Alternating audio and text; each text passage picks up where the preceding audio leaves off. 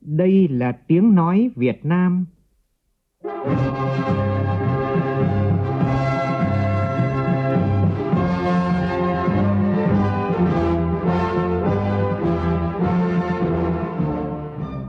là tiếng nói Việt Nam, phát thanh từ Hà Nội, thủ đô nước Cộng hòa xã hội chủ nghĩa Việt Nam.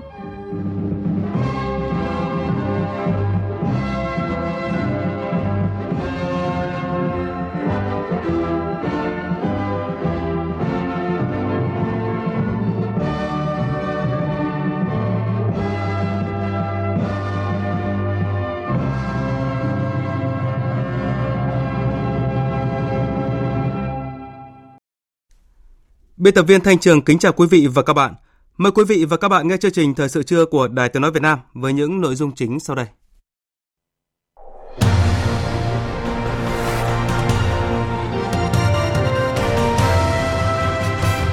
Thủ tướng Nguyễn Xuân Phúc dự hội nghị sơ kết công tác ngành công an 6 tháng đầu năm nay. Dư luận và báo chí khu vực đặt nhiều kỳ vọng vào chương trình nghị sự của hội nghị cấp cao ASEAN lần thứ 36 diễn ra vào ngày mai, cũng như vai trò của Việt Nam trên cương vị Chủ tịch ASEAN 2020. Tập đoàn Điện lực Việt Nam lập đoàn kiểm tra công tác ghi chỉ số lập hóa đơn tiền điện và giải quyết kiến nghị của khách hàng sau hàng loạt vụ ghi nhầm chỉ số công tơ khiến hóa đơn tiền điện tăng vọt lên tới vài chục triệu đồng. Báo động tình trạng lấn chiếm sông Sài Gòn trên địa bàn tỉnh Bình Dương khiến lòng sông bị thu hẹp, dòng chảy đe dọa tới an toàn thoát lũ và sạt lở trong mùa mưa. Trong phần tin quốc tế, các cuộc đàm phán tìm cách hạ nhiệt căng thẳng biên giới Trung Ấn đang diễn ra và được đánh giá là thuận lợi. Tuy vậy, vẫn tiềm ẩn nguy cơ xung đột cao. Mỹ ghi nhận số ca mắc COVID-19 cao nhất trong ngày từ trước đến nay với gần 39.000 trường hợp. Tổ chức Y tế Thế giới cảnh báo dịch COVID-19 vẫn đang lây lan rất mạnh tại châu Mỹ và chưa đạt đỉnh.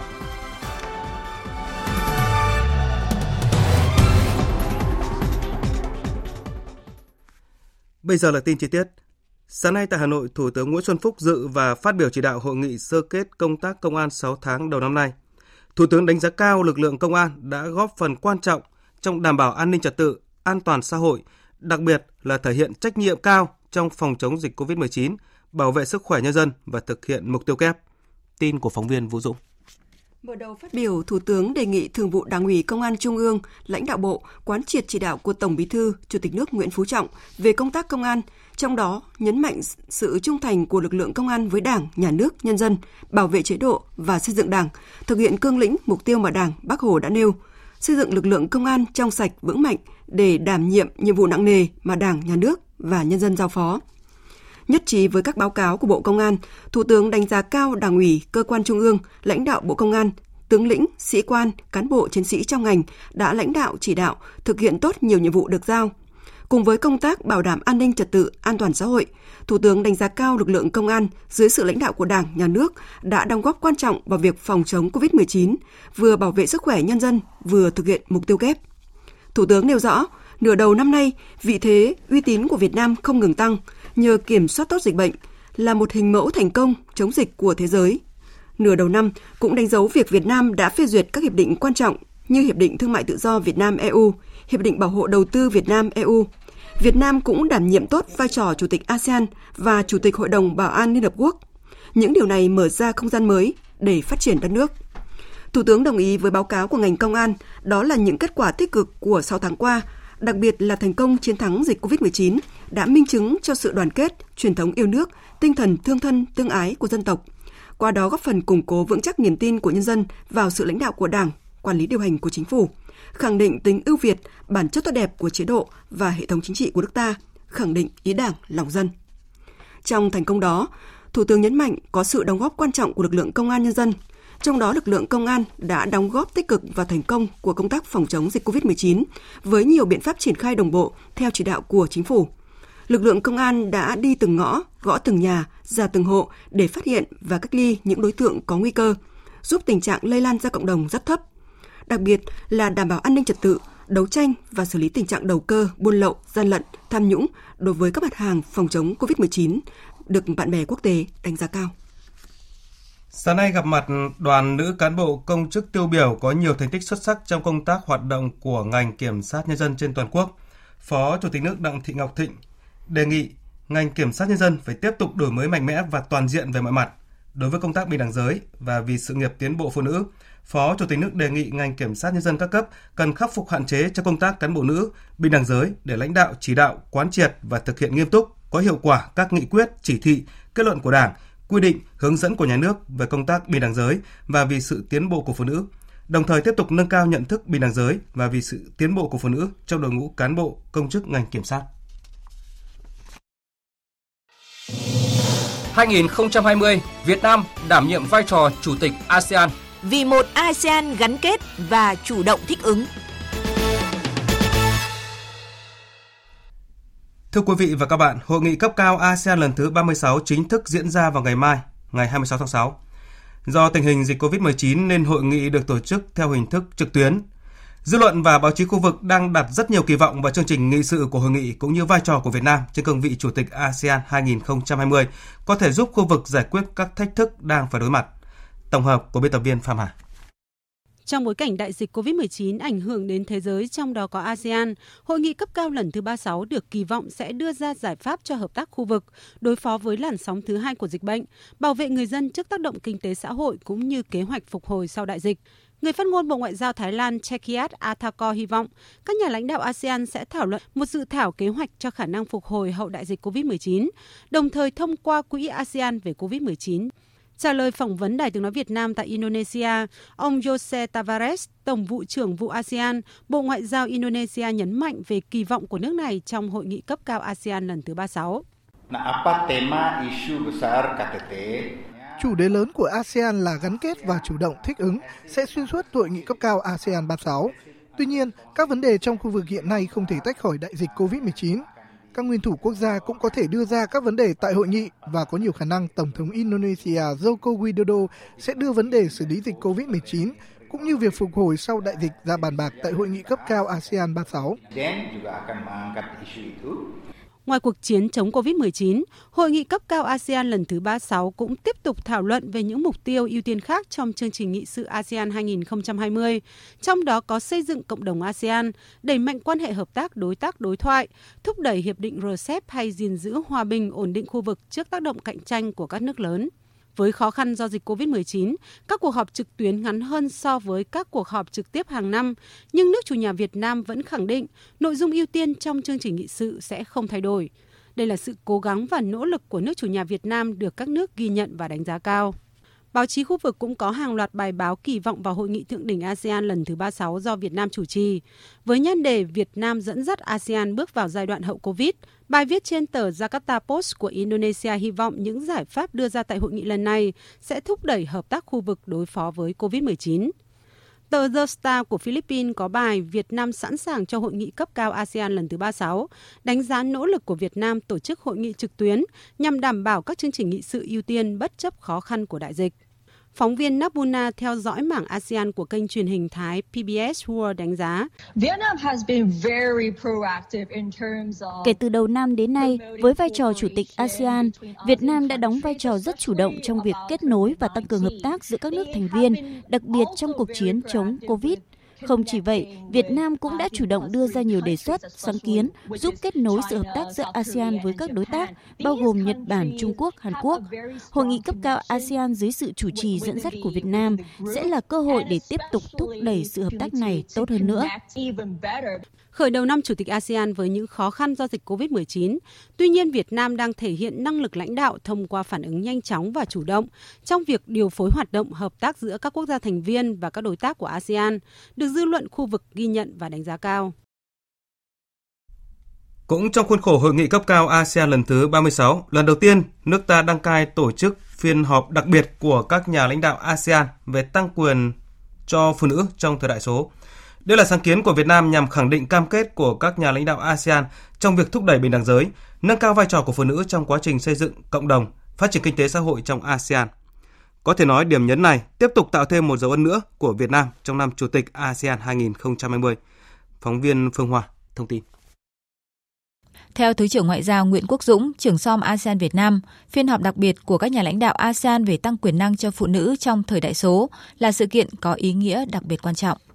Đây là lần đầu tiên các nhà lãnh đạo ASEAN bàn chính thức về trao quyền cho phụ nữ. Thế thì riêng một cái việc đó thôi đã có ý nghĩa rồi. Cái thứ hai nữa là chúng tôi cũng mời các nhà lãnh đạo nữ cả trên thế giới của Liên Hợp Quốc của Việt Nam đến để phát biểu và như vậy chúng ta sẽ đánh giá xem là vậy thì tình hình phụ nữ trong ASEAN hiện nay đang ở đâu, có vấn đề gì không và chúng tôi cũng sẽ muốn là để cho các nhà lãnh đạo lắng nghe các đề xuất và chúng ta cũng nêu ra những ý tưởng xem là nên làm thế nào. Khách mời của phiên họp đặc biệt này gồm có Chủ tịch Quốc hội Nguyễn Thị Kim Ngân, Thủ tướng New Zealand Jacinda Ardern, Tổng thư ký ASEAN Lim Jok Hoi, Thư ký điều hành Ủy ban Kinh tế Xã hội châu Á Thái Bình Dương của Liên Hợp Quốc. Thủ tướng Chính phủ Nguyễn Xuân Phúc sẽ chủ trì phiên họp đặc biệt này. Kể từ khi ASEAN thành lập vào ngày 8 tháng 8 năm 1967 đến nay, phụ nữ ASEAN đã có những công hiến rất tích cực và tăng trưởng và thịnh vượng của các nước thành viên. Tỷ lệ phụ nữ tham gia quốc hội tại nhiều quốc gia ASEAN đã đạt mức trên 20%. Phụ nữ các nước ASEAN cũng đã có nhiều hợp tác và hoạt động tích cực nhằm nâng cao vai trò vị thế của mình.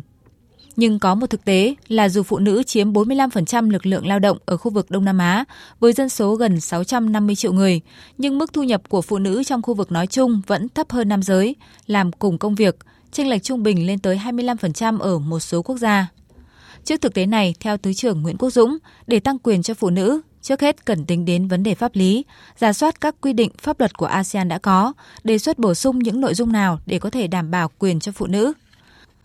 Còn theo đại sứ Nguyễn Nguyệt Nga, cố vấn cao cấp Ban thư ký quốc gia ASEAN 2020, đại diện Việt Nam tại nhóm phụ nữ ASEAN vì hòa bình, sự kiện này càng có ý nghĩa hơn khi góp phần vào thành công của một năm rất nhiều dấu mốc kỷ niệm liên quan đến vấn đề bình đẳng giới, tăng quyền năng, tiếng nói cho phụ nữ trên toàn cầu. Năm nay chúng ta làm đúng vào cái, những cái hoạt động quốc tế, cho nên nó rất là nhiều ý nghĩa là vì là năm nay cả thế giới kỷ niệm 25 năm thực hiện cương lĩnh của Bắc Kinh về vấn đề là bình đẳng giới trên toàn cầu và cũng là đúng 20 năm thực hiện cái nghị quyết đầu tiên của Hội đồng Bảo an 1325 về phụ nữ, hòa bình và an ninh. Thế cho nên là các hoạt động của chúng ta nó trong một cái tổng thể lớn của toàn cầu, của ASEAN và của cả đất nước chúng ta. Chương trình tiếp nối với các tin quan trọng khác. Hôm nay trong khuôn khổ Liên hoan phát thanh toàn quốc, các đoàn tham gia sự kiện đã đến dâng hương tưởng niệm tại khu di tích lịch sử văn hóa Nguyễn Sinh Sắc và gặp gỡ lãnh đạo tỉnh Đồng Tháp. Phóng viên Trần Hiếu đưa tin.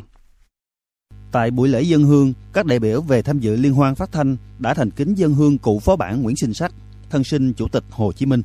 Ngay sau đó, Tổng giám đốc Nguyễn Thế Kỷ dẫn đầu đoàn công tác của Đài Tiếng Nói Việt Nam đến chào lãnh đạo tỉnh Đồng Tháp. Tại buổi gặp mặt, ông Lê Minh Hoàng, Bí thư tỉnh ủy Đồng Tháp cũng mong muốn qua sự kiện liên hoan phát thanh toàn quốc đang diễn ra, hình ảnh vùng đất con người Đồng Tháp sẽ để lại ấn tượng tốt đẹp với những người làm báo phát thanh trong cả nước. Tổng giám đốc Đài Tiếng Nói Việt Nam Nguyễn Thế Kỷ nêu rõ, năm nay kỷ niệm 130 năm ngày sinh Chủ tịch Hồ Chí Minh, Đồng Tháp là nơi yên nghỉ của cụ Nguyễn Sinh Sắc. Vì vậy, liên hoan lần này được tổ chức tại đây mang một ý nghĩa lớn. Đến với đất sen hồng, những người làm phát thanh cảm nhận được tình cảm, sự gần gũi của lãnh đạo cũng như người dân nơi đây. Cái anh em chúng tôi cũng là những người mà cũng đã đến Đồng Tháp nhiều lần đấy. Thì thấy mỗi lần đến như vậy, bộ mặt đô thị của ờ, ở trong lãnh ở Sa Đéc và một người nói rất là khác các với trước đây, rất là đẹp đẽ khang trang. Và đặc biệt là cái tình người Đồng Tháp ấy. Như cái anh nói là Đồng Tháp là phải tinh khiết những cái, cái sen hồng. Cái slogan là phải nói rất là rất là có cái sức lan tỏa. Và chúng tôi cũng tin là các cái đơn vị không chỉ ở Đài tiếng nói Việt Nam, các đài phát thanh truyền hình các địa phương trong cả nước khi rời Đồng Tháp ấy, thì mang theo những tình cảm tốt đẹp, mang theo những bài viết, những thước phim, những tấm ảnh, tư liệu rất là đẹp đẽ, cuốn hút về kỳ mảnh đất sen hồng. Cũng sáng nay diễn ra lễ khai mạc triển lãm ảnh của những người làm phát thanh. Phóng viên Hồng Phương đưa tin. Sau 4 tháng kêu gọi sự đóng góp của những người làm phát thanh truyền hình trên cả nước, ban tổ chức triển lãm ảnh nhận được 850 bức ảnh gửi tham dự triển lãm. Các phóng viên, biên tập viên Đài Tiếng Nói Việt Nam, nhất là những phóng viên ở các cơ quan thường trú Đài Tiếng Nói Việt Nam ở nước ngoài tham gia rất tích cực. Từ số ảnh này, ban tổ chức chọn ra hơn 200 bức ảnh đạt các tiêu chí để chạy trình chiếu trên màn hình chạy liên tục trong 3 khung hình lớn ở sân khấu triển lãm, trong đó có 60 bức ảnh được in phóng khổ lớn trưng bày trong triển lãm. Khá nhiều tác phẩm của những nhà báo trong ngành phát thanh truyền hình ở nhiều vùng miền đất nước đã mô tả sinh động hơi thở cuộc sống hiện đại, phản ánh công cuộc đổi mới toàn diện của đất nước hay những vấn đề nóng trong xã hội.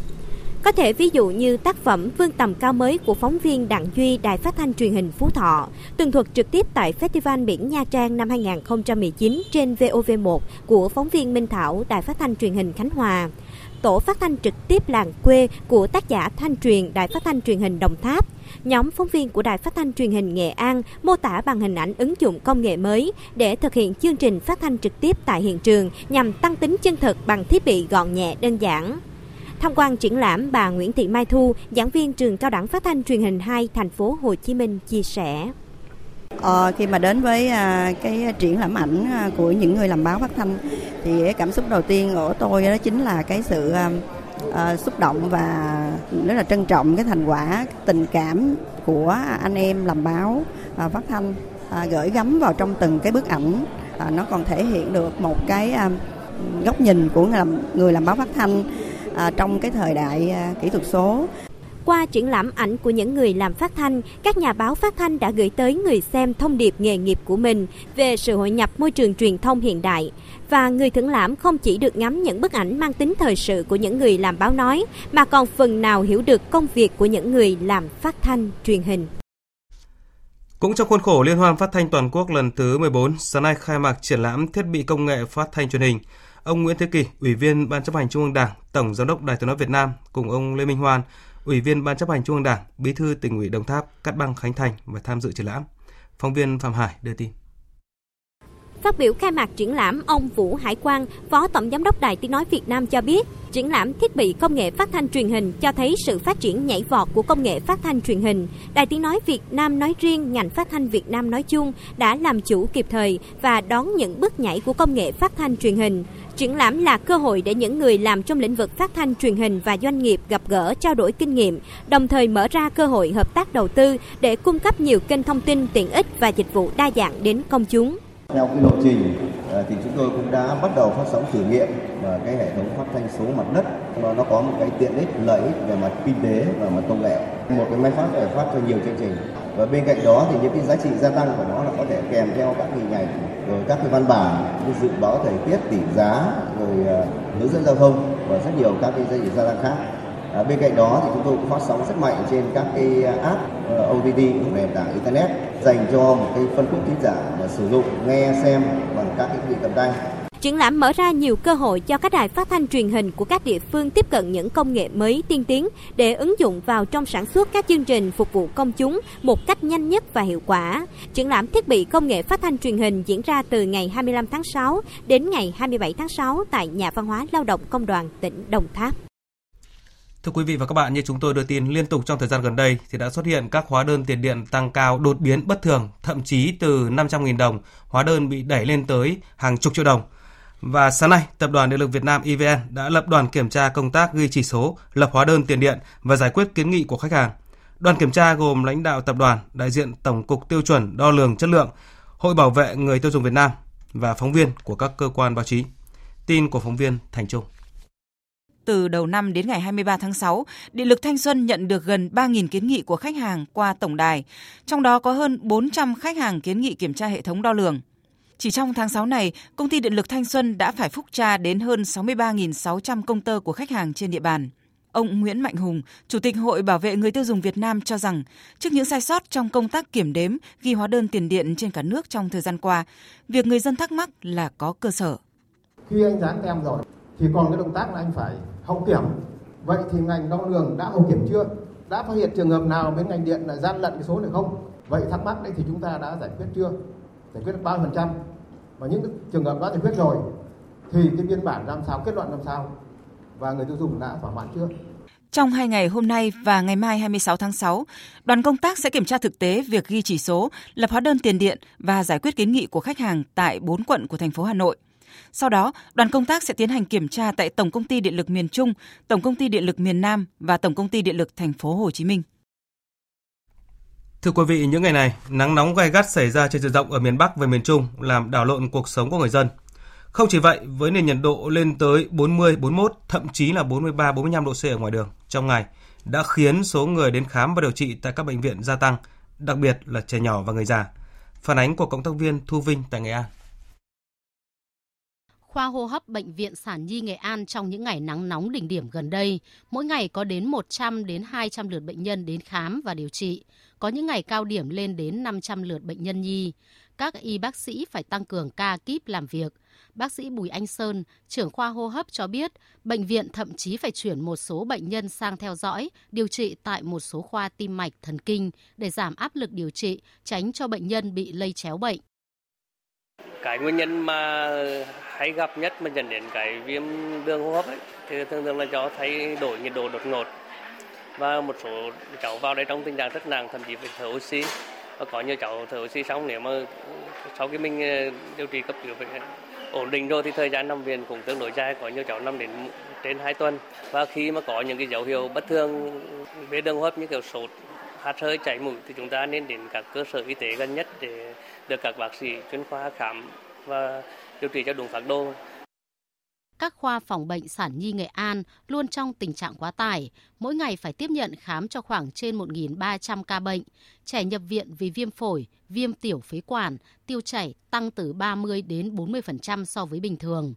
Chị Nguyễn Thị Na, xã Nghĩa Tân, huyện Nghĩa Đàn, Nghệ An, người nhà bệnh nhân chia sẻ. Biểu hiện của cháu là nôn đi ngoài, viêm phổi, dạ, không ăn, cứ ăn vô là nôn ạ. Thì mẹ thì cứ hốt hoảng đấy, cứ muốn đưa con đi khám thôi, khám thì viêm phổi ạ. Nắng nóng gay gắt vẫn còn kéo dài, nền nhiệt cao. Do vậy, để hạn chế sự tác động của thời tiết, mỗi người dân cần đảm bảo chế độ sinh hoạt, ăn uống hợp lý, đảm bảo vệ sinh. Đặc biệt, khi mắc bệnh, cần phải tới ngay các cơ sở y tế để được hướng dẫn khám và xử trí kịp thời, tránh trường hợp tùy ý sử dụng thuốc tại nhà, gây nguy hiểm đến sức khỏe và khó khăn trong công tác điều trị. Tiếp theo là tin thời tiết với phần cập nhật của biên tập viên Xuân Ninh. Thưa quý vị và các bạn, sau những ngày nắng nóng, hôm nay Bắc Bộ trong đó có thủ đô Hà Nội có một ngày mát mẻ dễ chịu. Nhiệt độ giảm so với hôm qua từ 3 đến 5 độ, cao nhất chiều nay không quá 35 độ. Đây cũng là mức nhiệt độ cao nhất tại các tỉnh Nam Bộ và Tây Nguyên trong chiều nay.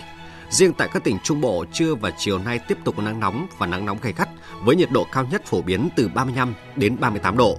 Riêng các tỉnh từ Nghệ An đến Thừa Thiên Huế có nắng nóng đặc biệt gay gắt với nền nhiệt độ cao nhất phổ biến từ 37 đến 40 độ, có nơi trên 40 độ. Cảnh báo đợt nắng nóng ở Trung Bộ còn có khả năng kéo dài đến đầu tháng 7. Từ ngày mai, nắng nóng có khả năng tiếp tục xảy ra ở các tỉnh Đồng bằng và Trung du Bắc Bộ. Dự báo chiều tối và đêm nay, mưa rào và rông rải rác không chỉ diễn ra Bắc Bộ nói chung, trong đó có thủ đô Hà Nội, mà còn tương đối phổ biến tại các tỉnh thành phố khu vực Nam Bộ, Tây Nguyên và Trung Bộ. Đặc biệt là tại các tỉnh vùng núi Bắc Bộ, cảnh báo có mưa vừa, có nơi mưa to đến rất to. Trong mưa rông có khả năng xảy ra lúc xét, mưa đá và gió giật mạnh. Chuyển sang phần tin quốc tế, giới chức quốc phòng Hàn Quốc và Mỹ vừa cùng lên tiếng kêu gọi Triều Tiên tuân thủ thỏa thuận hòa bình đã được ký kết năm 2018. Trong tuyên bố chung được đưa ra nhân kỷ niệm 70 năm ngày chiến tranh Triều Tiên, Bộ trưởng Quốc phòng Hàn Quốc Gion Ki-ông và Bộ trưởng Quốc phòng Mỹ Max Esper kêu gọi Triều Tiên đáp ứng các cam kết phù hợp với thỏa thuận đã ký tại Singapore tháng 6 năm 2018 giới chức quốc phòng hai nước khẳng định sẽ tiếp tục ủng hộ quá trình đàm phán ngoại giao để đạt được thỏa thuận phi hạt nhân hóa hoàn toàn trên bán đảo Triều Tiên và cam kết duy trì tư thế phòng thủ kết hợp vững chắc trước mọi tình huống. Trong những tuần gần đây, mối quan hệ Triều Tiên-Hàn Quốc gia tăng căng thẳng về việc giải truyền đơn tại khu vực biên giới. Tuy nhiên, vào hôm qua, nhà lãnh đạo Triều Tiên bất ngờ tuyên bố sẽ đình chỉ các kế hoạch hành động quân sự chống lại Hàn Quốc và đồng loạt gỡ bỏ các bài viết chỉ trích Hàn Quốc.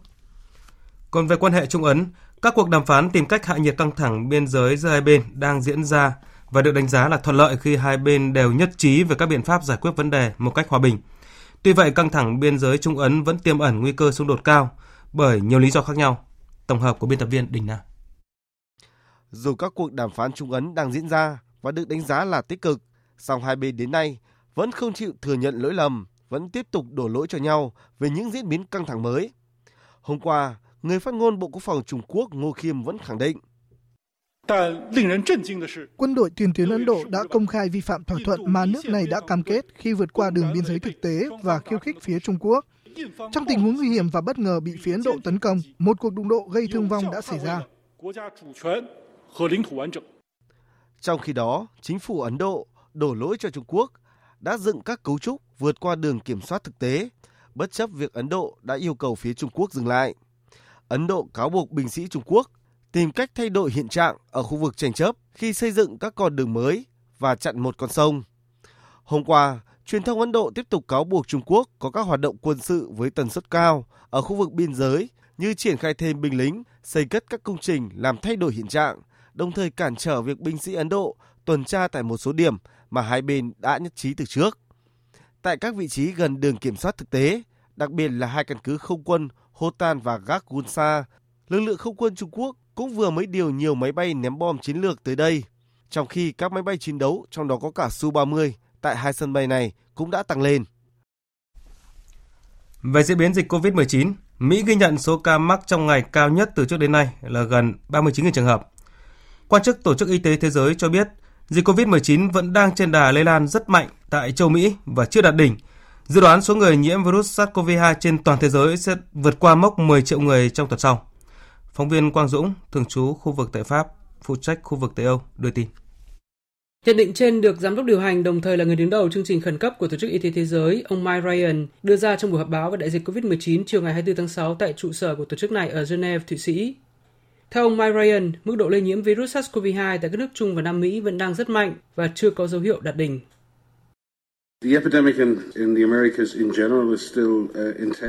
Về tổng thể, đại dịch COVID-19 tại châu Mỹ vẫn đang rất căng thẳng, đặc biệt tại nhiều quốc gia Trung và Nam Mỹ. Trong vài tuần qua, chúng tôi đang chứng kiến một xu hướng liên tục gia tăng rất đáng lo ngại tại một số nước, là mức tăng từ 25 đến 50% mỗi ngày số ca nhiễm bệnh.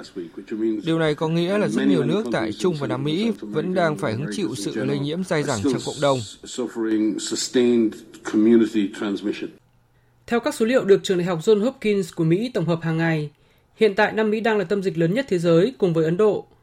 Brazil, quốc gia lớn nhất châu Mỹ Latin hiện đã ghi nhận gần 54.000 ca tử vong vì COVID-19, cao thứ hai thế giới sau Mỹ. Hiện trung bình Brazil có thêm trên 30.000 ca nhiễm và gần 1.000 ca tử vong vì COVID-19 mỗi ngày. Các nước như Peru, Chile và Mexico cũng đang là các nước đang có diễn biến dịch COVID-19 rất phức tạp, đứng trong danh sách những nước có số ca nhiễm COVID-19 cao nhất thế giới. Trong khi đó, chính quyền thành phố Bắc Kinh Trung Quốc tuyên bố dịch COVID-19 bùng phát ở chợ đầu mối Tân Phát Địa đã cơ bản được khống chế, nhưng công tác phòng chống dịch vẫn chưa thể buông lỏng. Phóng viên Bích Thuận, thường trú tại Bắc Kinh, đưa tin. Số liệu thống kê vừa công bố sáng nay cho thấy Trung Quốc lại có thêm 5 ca COVID-19 nhập cảnh và 14 ca nội địa, trong đó 13 trường hợp ở Bắc Kinh. Như vậy, kể từ ngày 11 tháng 6 đến nay, thành phố này đã phát hiện 269 ca bệnh từ ổ dịch chợ đầu mối Tân Phát Địa. Với số ca bệnh đang giảm dần, Bắc Kinh tuyên bố đã cơ bản khống chế được dịch ở khu chợ giao dịch nông sản lớn nhất châu Á này sau 2 tuần bùng phát. Ông Từ Hòa Kiến, người phát ngôn chính quyền thành phố Bắc Kinh, nói. Dịch bệnh liên quan trực tiếp đến Tân Phát Địa ở Bắc Kinh cơ bản đã được khống chế. Công tác phòng chống dịch thu được kết quả tích cực, nhưng đồng thời cũng phát hiện được một số điểm dịch tập trung ở gia đình, đơn vị và các ca bệnh lẻ trong cộng đồng. Tình hình phòng chống dịch ở thủ đô vẫn nghiêm trọng phức tạp, không thể lơ là thiếu cảnh giác.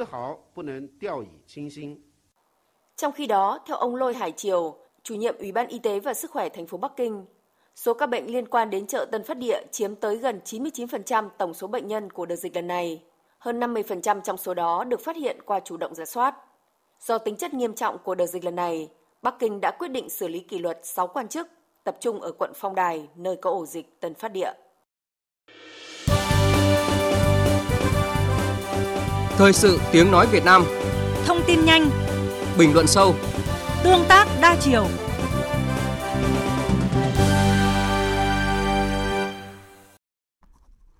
Thưa quý vị và các bạn, tình trạng lấn chiếm sông Sài Gòn trên địa bàn tỉnh Bình Dương đang diễn biến rất phức tạp, làm thu hẹp dòng chảy, đe dọa đến công tác phòng chống lụt bão. Hàng loạt nhà hàng, quán bar và cả tường rào bê tông cốt thép kiên cố được dựng lên trái phép quanh khu vực bờ sông. Dù lãnh đạo tỉnh này liên tục có văn bản chỉ đạo chấn chỉnh, xử lý dứt điểm các hành vi lấn chiếm lòng sông, nhưng đến nay vẫn tồn tại, thậm chí còn có nhiều phát sinh mới. Phóng viên Thiên Lý đề cập trong một tiêu điểm này. Sông Sài Gòn đoạn chảy qua thành phố Thuận An, tỉnh Bình Dương có chiều dài khoảng 15 km. Trong quy hoạch đô thị của Thuận An đến năm 2020, tầm nhìn đến năm 2030, thì vị trí khu vực đất dọc theo sông Sài Gòn dành cho công viên cây xanh, góp phần bảo vệ đê bao sông Sài Gòn, phòng chống sạt lở bờ sông mà còn tạo mảng xanh và sân chơi cho mọi người. Trái với quy hoạch, hiện nay dọc sông Sài Gòn đoạn qua địa phận thành phố Thuận An, quán nhậu, quán cà phê ven sông mọc lên như nấm, như nhà hàng Dình Ký, quán ăn Lục Bình, quán cà phê Garden, cà phê điểm hẹn. Để có góc nhìn đẹp kéo khách, chủ các tụ điểm này mạnh tay làm bờ kè bằng bê tông dài hàng chục mét trên hành lang sông.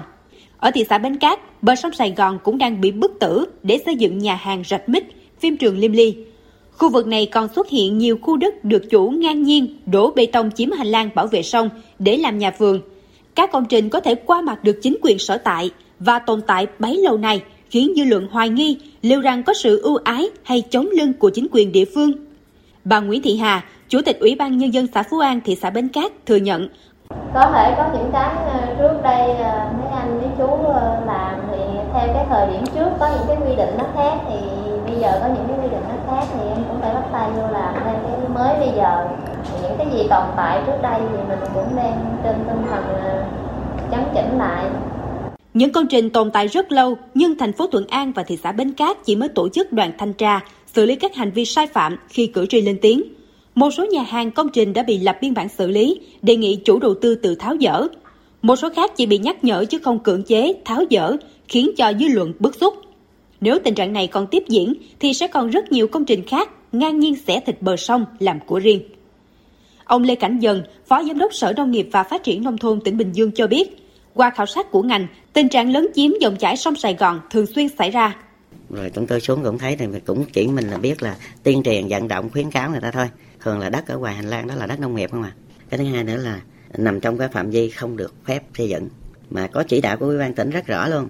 Ông Nguyễn Tầm Dương, trưởng ban kinh tế ngân sách Hội đồng nhân dân tỉnh Bình Dương cho biết, việc bờ sông bị chiếm hữu có trách nhiệm của người dân, nhưng vai trò cơ quan quản lý nhà nước rất lớn. Thực ra cái bảo vệ bờ sông này nó không phức tạp lắm đâu đã có quy định về cái độ rộng của hành lang đó rồi tùy theo con sông thì cứ cần xác định nhưng mà gì việc đầu tiên là thể hiện quản lý nhà nước là anh cấm mốc thì mới sẽ khẳng định được chỗ nào là chỗ của anh chỗ nào cho công cộng đó cái thứ hai là cái ông chuyên ngành này làm chuyện đó nhưng mà phối hợp với ông địa phương để chi để ai vi phạm thì phát hiện liền xử lý chỉ vậy thôi là xong thực ra tính nó không khó vấn đề nó giờ có chịu làm không thôi rõ ràng về việc xuất hiện và tồn tại các công trình lớn sông chắc chắn do sự thiếu trách nhiệm của cơ quan chức năng trên địa bàn để xảy ra sự việc. Bởi vậy, để chấn chỉnh xâm phạm, lấn chiếm hành lang bảo vệ sông, ngoài việc kiểm tra xử lý nghiêm sai phạm, thì quan trọng hơn là cần xử lý nghiêm minh những tổ chức cá nhân có trách nhiệm trên địa bàn để xảy ra sự việc, sao cho để đủ sức răng đe, ngăn chặn tình trạng có thể vì động cơ nào đó mà cố tình làm ngơ, tiếp tay cho sai phạm. Quý vị và các bạn đang nghe chương trình Thời sự trưa của Đài Tiếng nói Việt Nam. Trong phần tiếp theo của chương trình là những nội dung.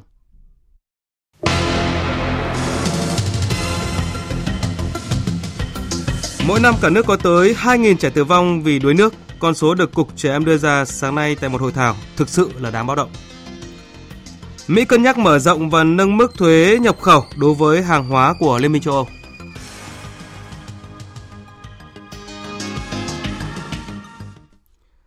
Sáng nay tại Hà Nội, Bộ Lao động Thương binh và Xã hội phối hợp với Bộ Giáo dục và Đào tạo, Trung ương Đoàn Thanh niên Cộng sản Hồ Chí Minh phát động cuộc thi tìm hiểu về tổng đài 111, tổng đài điện thoại quốc gia bảo vệ trẻ em, đơn vị tiếp nhận xử lý thông tin, báo cáo, tố giác nguy cơ hành vi xâm hại trẻ em.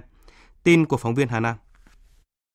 Đây là lần đầu tiên cuộc thi tìm hiểu kiến thức được tổ chức trên một nền tảng ứng dụng kết nối với Tổng đài Điện thoại Quốc gia Bảo vệ trẻ em, hướng tới nâng cao nhận thức của các em học sinh trung học cơ sở, trung học phổ thông trên toàn quốc về bảo vệ trẻ em, phòng chống xâm hại trẻ em và về hoạt động của Tổng đài 111 ban tổ chức hy vọng thông tin về ứng dụng tổng đài 111 sẽ là kênh trực tuyến tiếp nhận những báo cáo, thông báo các trường hợp xâm hại trẻ em trên nền tảng di động Android và iOS sẽ đến được với nhiều người dùng hơn nữa. Ông Đặng Hoa Nam, Cục trưởng Cục Trẻ Em Bộ Lao động Thương binh và Xã hội tin tưởng cuộc thi sẽ được triển khai đến các trường trung học cơ sở, trung học phổ thông, các đội liên đội và các nhà thiếu nhi trên toàn quốc. Ngoài việc gọi điện thoại thì có rất nhiều cách có thể là kết nối với tổng đài 111. Trong đó có cái cách là sử dụng cái phần mềm ứng dụng trên mạng, tạo điều kiện cho việc là tạo ra những cái thông tin bằng chứng để cho cái người mà cung cấp thông tin đấy có thể ừ, cung cấp đầy đủ các thông tin bằng chứng cho tổng đài 111 và tạo điều kiện thuận lợi cho các cơ quan chức năng như là chính quyền ở cấp xã hay là công an vào cuộc để mà ờ, xác minh thông tin và bảo vệ các em một cách nó kịp thời hơn. Bên cạnh đó thì cái sự bảo mật cho cái người cung cấp thông tin thông qua app nó cũng sẽ tốt. Như vậy thì chúng tôi hy vọng rằng là với cái cuộc thi này và với nhiều biện pháp truyền thông nữa, thời gian sắp tới cái việc phòng ngừa về xâm hại trẻ em của chúng ta sẽ tốt hơn. Cuộc thi tìm hiểu về Tổng đài 111, Tổng đài Điện thoại Quốc gia Bảo vệ trẻ em diễn ra từ ngày 25 tháng 6 đến ngày 15 tháng 7 năm 2020, dành cho học sinh trung học cơ sở và trung học phổ thông trên toàn quốc. Tham gia cuộc thi, các em sẽ thi trực tiếp tại app Tổng đài 111 trên máy tính bảng hoặc điện thoại thông minh. Ban tổ chức sẽ trao một giải nhất, 5 giải nhì, 10 giải ba và 84 giải khuyến khích cho các cá nhân có bài thi xuất sắc và giải tập thể cho 5 trường học có số lượng thí sinh tham gia đông nhất, có bài thi chất lượng tốt nhất. Một nguy cơ thường trực khác với trẻ em, đó là mỗi năm cả nước vẫn có tới 2.000 trẻ em tử vong do đuối nước, dù nhiều chương trình phòng chống đuối nước được triển khai rộng khắp. Thông tin được đưa ra tại hội thảo đánh giá giữa kỳ và triển khai các can thiệp phòng chống đuối nước trẻ em năm nay do Cục Trẻ Em, Bộ Lao động Thương binh và Xã hội phối hợp với Quỹ từ thiện Bloomberg tổ chức sáng nay tại Hà Nội. Phóng viên Kim Thanh đưa tin. Dự án hỗ trợ can thiệp hiệu quả và bền vững để phòng chống đuối nước trẻ em tại Việt Nam đã triển khai được 2 năm tại 8 tỉnh thành phố. Đã có 9.000 trẻ em được học bơi và 18.000 trẻ em được dạy kỹ năng an toàn. Hơn 10.000 hướng dẫn viên tại các xã, trường học được tập huấn cấp chứng chỉ dạy bơi, dạy kỹ năng an toàn cho trẻ em. Để tăng cường hơn nữa công tác phòng chống đuối nước trẻ em, Việt Nam tiếp tục triển khai tích cực các can thiệp phòng chống đuối nước trẻ em tại các cấp, các ngành, đoàn thể, địa phương, triển khai có hiệu quả công tác phối hợp liên ngành trong phòng chống đuối nước trẻ em. Bà Nguyễn Thị Hà, Thứ trưởng Bộ Lao động Thương binh và Xã hội cho biết. Thủ tướng Chính phủ cũng giao trách nhiệm cho các bộ ngành có liên quan, trong đó thì giao trách nhiệm cho Bộ Lao động Thương binh Xã hội trong cái việc là phối hợp với các đơn vị để thực hiện tốt hơn cái chương trình phòng chống tai nạn thương tích mà Thủ tướng đã ký cho giai đoạn 16-20 và chúng ta cũng sẽ bàn thông qua việc đánh giá như thế này lấy thông số tác động từ tán tỉnh đã ra soát lại để chúng ta xây dựng cho cái chương trình 10 năm tiếp theo. Đồng thời thì cũng giao trách nhiệm cho các tỉnh thành phố trong ba việc. Một là ra soát, hai là kiểm tra, giám sát và ba là tiếp tục triển khai cái chương trình mà chính phủ đã ký. Bà Đoàn Thị Thu Huyền, Giám đốc Quốc gia Tổ chức Vận động Chính sách Y tế Toàn cầu Hoa Kỳ cho biết, trong 3 năm tới, Quỹ từ thiện Bluebird sẽ tiếp tục mở rộng chương trình để có thêm nhiều trẻ em biết bơi và có kỹ năng phòng tránh đuối nước, hỗ trợ và vận động xây dựng nhiều bể bơi tại những vùng sâu, vùng xa, vùng khó khăn, đảm bảo giảm tình trạng tử vong do đuối nước ở các địa phương trên cả nước. Chúng tôi hy vọng Việt Nam sẽ nối tiếp những chương mới trong những cái câu chuyện này để làm sao chúng ta có những đẩy mạnh hơn nữa vấn đề đầu tư, nguồn lực và bố trí để làm sao các con của chúng ta được an toàn trên hết. Chúng ta làm tất cả mọi điều bởi vì xét cho cùng tính mạng của đứa trẻ là điều vô giá. 13 cán bộ đảng viên của Viện Kiểm sát Nhân dân tỉnh Lai Châu và Viện Kiểm sát Nhân dân các huyện Nậm Nhùn, Phong Thổ, Xìn Hồ và Tam Đường vừa bị kỷ luật vì hành vi đánh bạc ăn tiền ngay tại cơ quan. Cụ thể, Bí thư tri bộ Viện Kiểm sát Nhân dân huyện Phong Thổ, ông Đỗ Văn Hiếu, Viện trưởng Viện Kiểm sát Nhân dân huyện Phong Thổ bị kỷ luật cách chức. Ông Nguyễn Văn Cường, kế toán trưởng Viện Kiểm sát Nhân dân tỉnh bị cách chức tri ủy viên tri bộ 4. Ban chấp hành Đảng bộ huyện Tam Đường cũng đã quyết định thi hành kỷ luật bằng hình thức cách chức bí thư tri bộ Viện Kiểm sát Nhân dân huyện đối với ông Hoàng Đình Đạt, huyện ủy viên, Viện trưởng Viện Kiểm sát Nhân dân huyện Tam Đường. Các trường hợp còn lại bị hình thức kỷ luật cảnh cáo và khiển trách. Sáng nay, Tòa án Nhân dân tỉnh Bình Dương mở phiên tòa xét xử sơ thẩm 4 bị cáo trong vụ án giết người đổ bê tông giấu xác từng gây chấn động dư luận xảy ra tại huyện Bầu Bàng vào tháng 5 năm ngoái. Tin của phóng viên Tỷ Huỳnh. Bốn bị cáo trong vụ án gồm Phạm Thị Thiên Hà, ngụ quận Tân Phú, thành phố Hồ Chí Minh, Trịnh Thị Hồng Hoa, mẹ của bị cáo Hà, Lê Ngọc Phương Thảo, quê Tiền Giang và Nguyễn Ngọc Tâm Huyên bị truy tố các tội danh giết người, che giấu tội phạm và không tố giác tội phạm. Bị cáo Phạm Thị Thiên Hà được xác định là người cầm đầu, được áp giải bằng một xe riêng, ba bị cáo còn lại được áp giải chung một xe. Bị cáo Trịnh Thị Hồng Hoa, mẹ của bị cáo Hà, đi không vững, được cán bộ công an dìu đến phòng xử án. Phiên tòa được xét xử công khai, hàng chục nhân chứng và người có nghĩa vụ liên quan được triệu tập.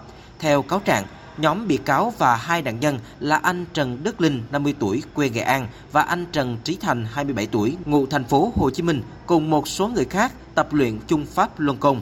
Tháng 7 năm 2018, cả nhóm đến thuê căn nhà nằm trên đường D2 trong khu công nghiệp Bào Bàng, thị trấn Lai Uyên, huyện Bào Bàng, tỉnh Bình Dương để tập luyện. Đến tháng 12 năm 2018, Hà điều khiển xe ô tô chở cả nhóm đến thuê một căn biệt thự ở xã Bình Châu, huyện Xuyên Mộc, tỉnh Bà Rịa Vũng Tàu để tiếp tục tập luyện. Trong thời gian này, do không chịu nổi nên anh Linh bỏ trốn. Phát hiện sự việc, Hà và Thành đuổi theo bắt Linh và đánh anh này khiến nạn nhân tử vong. Ba ngày sau, Hà đưa cả nhóm cùng xác của Linh từ huyện Xuyên Mộc, tỉnh Bà Rịa Vũng Tàu về lại căn nhà ở huyện Bào Bàng, tỉnh Bình Dương. Tại đây, cả nhóm để thi thể anh Linh ngoài phòng khách và tiếp tục tu luyện. Thời điểm này, cả nhóm của Hà phát hiện Thành có nhiều biểu hiện bất thường nên cả nhóm bắt Thành tiếp tục tỉnh cốc lần hai. Khi thấy Thành la hét, đập phá, Hà bàn bạc với các thành viên khác tìm cách giết chết Thành rồi phân công cho từng người trong nhóm chuẩn bị hung khí. Chiều ngày 15 tháng 3 năm 2019, khi trời đang mưa lớn, Hà chỉ đạo cả nhóm ra tay giết chết anh Thành bằng cách chích điện và siết cổ. Ba ngày sau, cả nhóm cho xác nạn nhân Thành vào bồn nhựa loại 1.000 lít rồi trộn bê tông đổ đầy lên trên để trong phòng khách. Thi thể anh Linh cũng được bỏ vào một thùng nhựa phi tăng. Sau đó, cả nhóm di chuyển đến một khách sạn ở phường Phú Thọ, thành phố Thủ Dầu Một, tỉnh Bình Dương để tiếp tục tu luyện. Được biết trong nhóm của Hà còn một số người khác, tuy nhiên do không chịu được phương pháp tu luyện khắc nghiệt của Hà nên đã bỏ trốn trước khi vụ án xảy ra.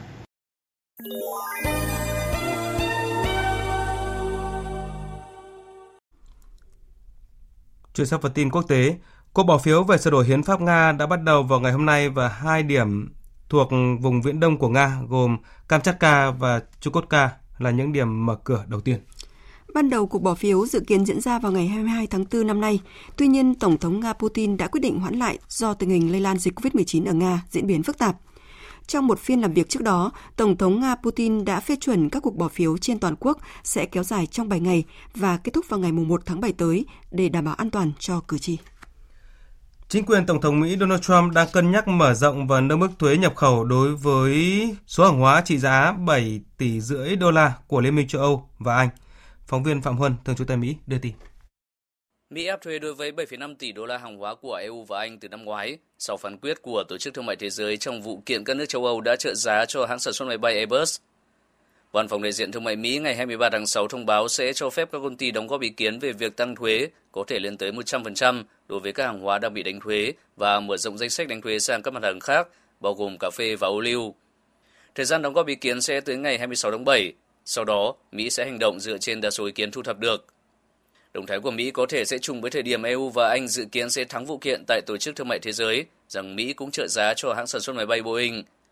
Nếu phán quyết bất lợi cho Mỹ, EU và Anh sẽ được phép áp thuế đối với hàng hóa của Mỹ. Mỹ cũng vừa áp đặt lệnh trừng phạt đối với 5 thuyền trưởng Iran vận chuyển xăng và các phụ gia cho Venezuela. Phát biểu tại một cuộc họp báo, Ngoại trưởng Mỹ Mike Pompeo cho biết các tàu của Iran đã vận chuyển khoảng 1 triệu 500 nghìn thùng xăng và các phụ gia, đồng thời đưa ra cảnh báo đối với bất kỳ thủy thủ nào chống lại lệnh trừng phạt của Mỹ. Ông Mike Pompeo cho biết tài sản của các thuyền trưởng sẽ bị phong tỏa. Hồi cuối tháng 5 vừa qua, Iran đã điều 5 Iran đã điều 5 tàu chở nhiên liệu tới Venezuela, quốc gia Nam Mỹ giàu dầu mỏ, vốn đang phải đối mặt với tình trạng thiếu hụt xăng dầu nghiêm trọng. Mỹ đã cảnh báo chính phủ các nước, các cảng biển, các nhà xuất khẩu và bảo hiểm có thể đối mặt với các biện pháp trừng phạt nếu hỗ trợ các tàu chở dầu tới Venezuela. Các phi công của chiếc máy bay Pakistan rơi hồi tháng 5 vừa qua khiến 97 người thiệt mạng là do bị phân tâm khi nói chuyện về đại dịch COVID-19. Đây là kết quả điều tra mới nhất được Bộ trưởng Hàng không Pakistan báo cáo tại Quốc hội nước này. Bộ trưởng Hàng không Pakistan Sawa cho biết, phi công cũng như các nhân viên kiểm soát không lưu đã không tuân thủ các quy tắc tiêu chuẩn dẫn tới tai nạn khiến 97 trong tổng số 99 người trên máy bay thiệt mạng. Theo ông Sawa, các phi công đã mất tập trung khi liên tục nói chuyện về dịch COVID-19 trong lúc điều khiển máy bay hạ cánh xuống sân bay Karachi. Máy bay hoàn toàn đủ điều kiện hạ cánh và không có lỗi kỹ thuật nào được ghi nhận. Trước đó, cơ quan hàng không dân dụng Pakistan cho biết không loại trừ khả năng máy bay gặp sự cố kỹ thuật. Theo một đoạn ghi âm được công bố, phi công máy bay đã gặp nạn đã thông báo với đài kiểm soát không lưu về việc các động cơ bị mất nguồn điện và phát đi tín hiệu cấp cứu trước khi máy bay bị rơi. Trong một động thái nhằm giúp hãng trụ vững trong bối cảnh dịch COVID-19 diễn biến phức tạp, hôm nay, hãng hàng không lớn nhất của Australia là Qantas đã phải cắt giảm 6.000 việc làm. Phóng viên Việt Nga thường trú tại Australia thông tin. Tổng giám đốc điều hành hãng hàng không Qantas Alan Joyce cho biết, dịch COVID-19 tác động nặng nề và lâu dài đến hãng hàng không này, khiến cho lợi nhuận của các tuyến bay quốc tế giảm 31,5%. 100 máy bay của hãng phải ngừng hoạt động trong thời gian dự định ít nhất là 12 tháng. Qantas cũng dự báo việc đi lại giữa các quốc gia sẽ mất 3 năm để phục hồi về giai đoạn trước năm 2019. Bên cạnh việc cắt giảm người lao động, Tổng Giám đốc Qantas cũng cho biết sẽ tiếp tục không nhận lương và kêu gọi đội ngũ quản lý cấp cao giảm 15% lương và không nhận thưởng trong năm nay. Để có nguồn tài chính cần thiết đảm bảo cho sự tồn tại của hãng trong giai đoạn khó khăn, Qantas cũng có kế hoạch kêu gọi các nhà đầu tư rót thêm 1,9 tỷ đô la Australia. Qantas là hãng hàng không lớn nhất Australia khi chiếm hơn 30% thị phần các chuyến bay quốc tế và gần 59% thị phần các chuyến bay nội địa. Ngoài thương hiệu Qantas, hãng này còn sở hữu hãng hàng không giá rẻ Jetstar. Mặc dù tình hình tài chính của Qantas được xác định là ổn định, song hãng này cũng không thể tránh khỏi những thiệt hại lớn do việc đi lại tại Australia và trên thế giới gần như bị tê liệt do COVID-19.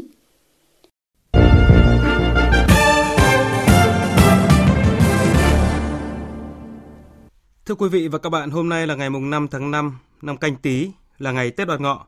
Và sáng nay, Trung tâm Bảo tồn Di sản Thăng Long, Hà Nội đã tái hiện nghi thức thưởng trà cung đình theo chủ đề Hương sắc thảo mộc đoan dương tại Hoàng thành Thăng Long. Thăng Long.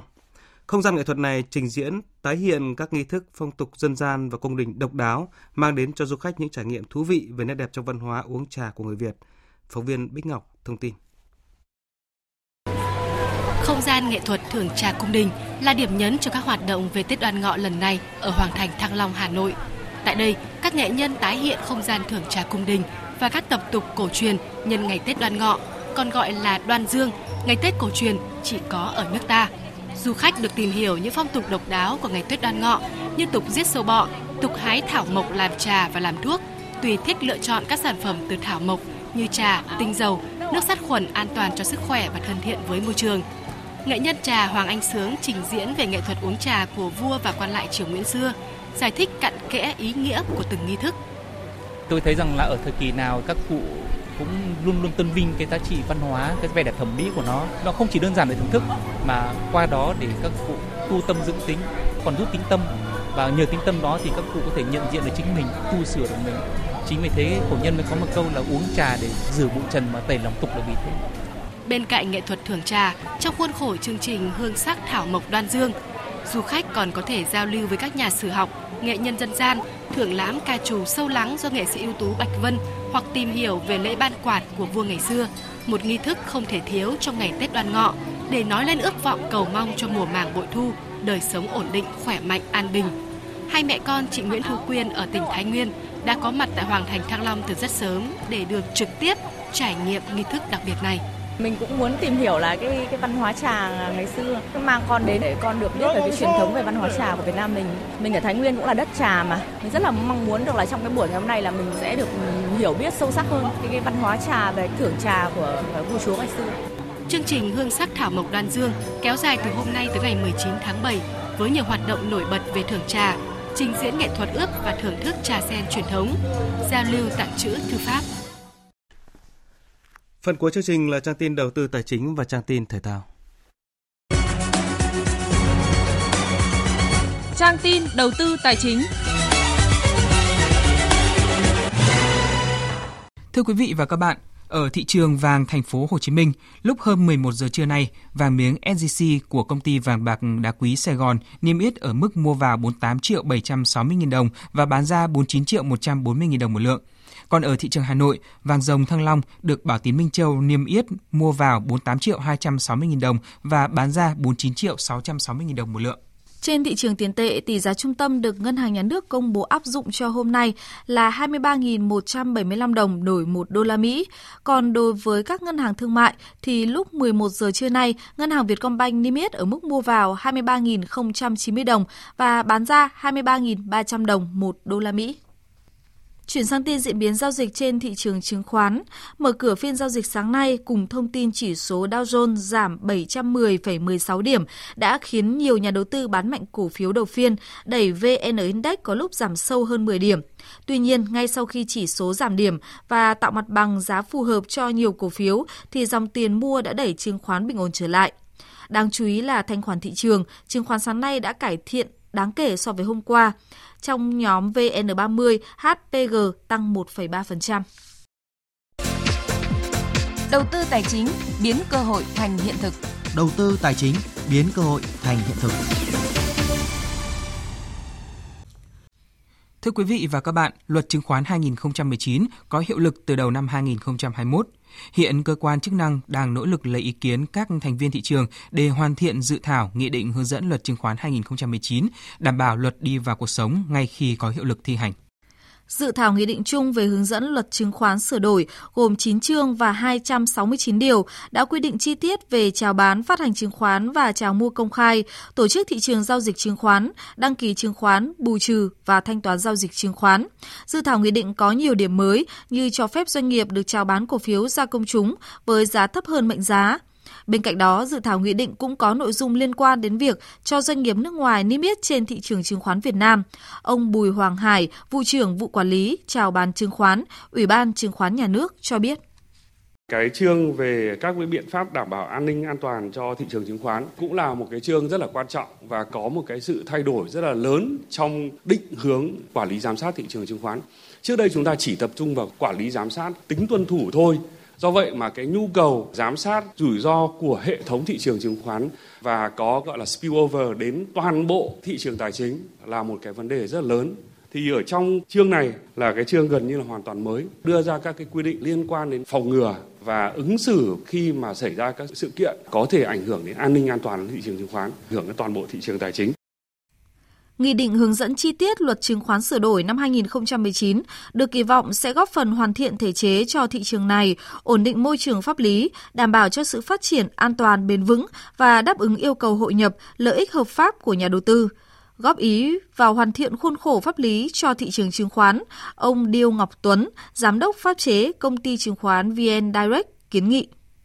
Bộ Kế hoạch Đầu tư cũng đang chủ trì xây dựng cái dự thảo nghị định à, liên quan đến đăng ký kinh doanh của công ty chứng khoán thì VNX cũng đề xuất trong dự thảo này cũng đề cập cụ thể hơn liên quan đến vấn đề của các công ty chứng khoán mà đã được thành lập tạo điều kiện cho các công ty có một cái cơ sở pháp lý rõ ràng hơn trong vấn đề giấy phép kinh doanh.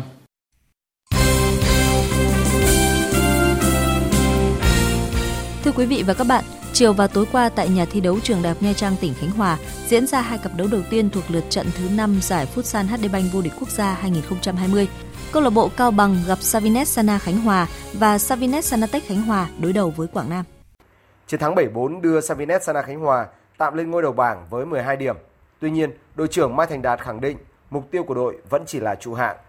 Mục tiêu ngay lúc đầu của đội đó là mục tiêu trụ hạng nên bây giờ có một cái kết quả đang rất là ờ, tốt nhưng bọn em vẫn đặt mục tiêu là trụ hạng đó còn một cả một cái chặng đường dài phía trước phía trước sẽ là còn những cái trận đấu gặp những đối thủ rất mạnh là những cái ứng cử viên của giành chức vô địch của mùa giải năm nay nên bọn em cũng sẽ nỗ lực hết sức còn bao nhiêu thì bọn em sẽ hết mình cho những từng trận đấu một Trước đó, một đội bóng Khánh Hòa khác là Savines Sanatech đã giành chiến thắng 4-1 trước Quảng Nam.